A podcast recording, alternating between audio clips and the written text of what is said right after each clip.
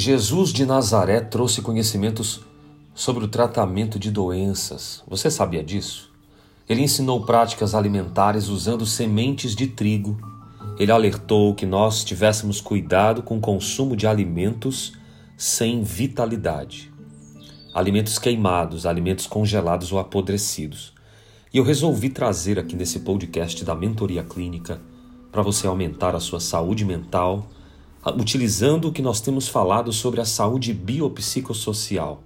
Aquilo que você come é referência para o que você pensa, porque existe uma química cerebral. Nós temos explicado e ensinado que a espiritualidade é o caminho para muitas questões de mudança na nossa vida.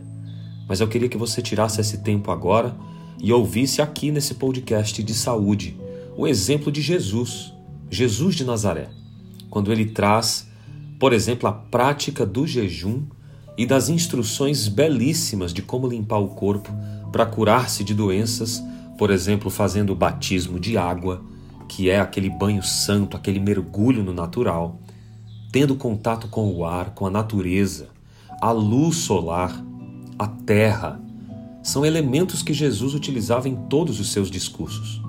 Os ensinamentos eles podem ser lidos nos evangelhos, mas você vai entendendo à medida que tem um olhar não só de espiritualidade, mas um olhar científico. É importante você entender que todos esses pergaminhos, todos esses escritos vão muito além do que algumas liturgias que nós colocamos na imagem de Jesus, sempre como apenas o detentor de um poder divino, aquele que faz o milagre com as mãos, mas existe um milagre fabuloso nessa presença do Jesus médico, porque o Jesus médico utilizou as obras da criação. Os essênios, por exemplo, atribuíam Jesus sempre como um grande ancião, como alguém de um grande ensinamento.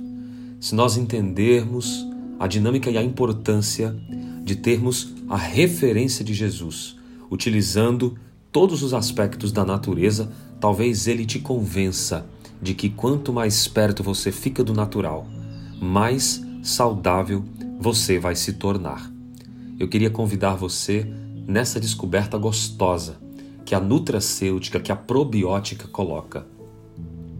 Eu gosto sempre de falar de mestres gregos e alegorias, que são histórias importantes sobre essa medicina tão antiga, ao mesmo tempo tão científica, vai trabalhar aspectos da sua vida como a microbiologia, a imunologia, a fisiologia, a bioquímica, genética, tudo isso, tudo isso já estava colocado há muito tempo atrás.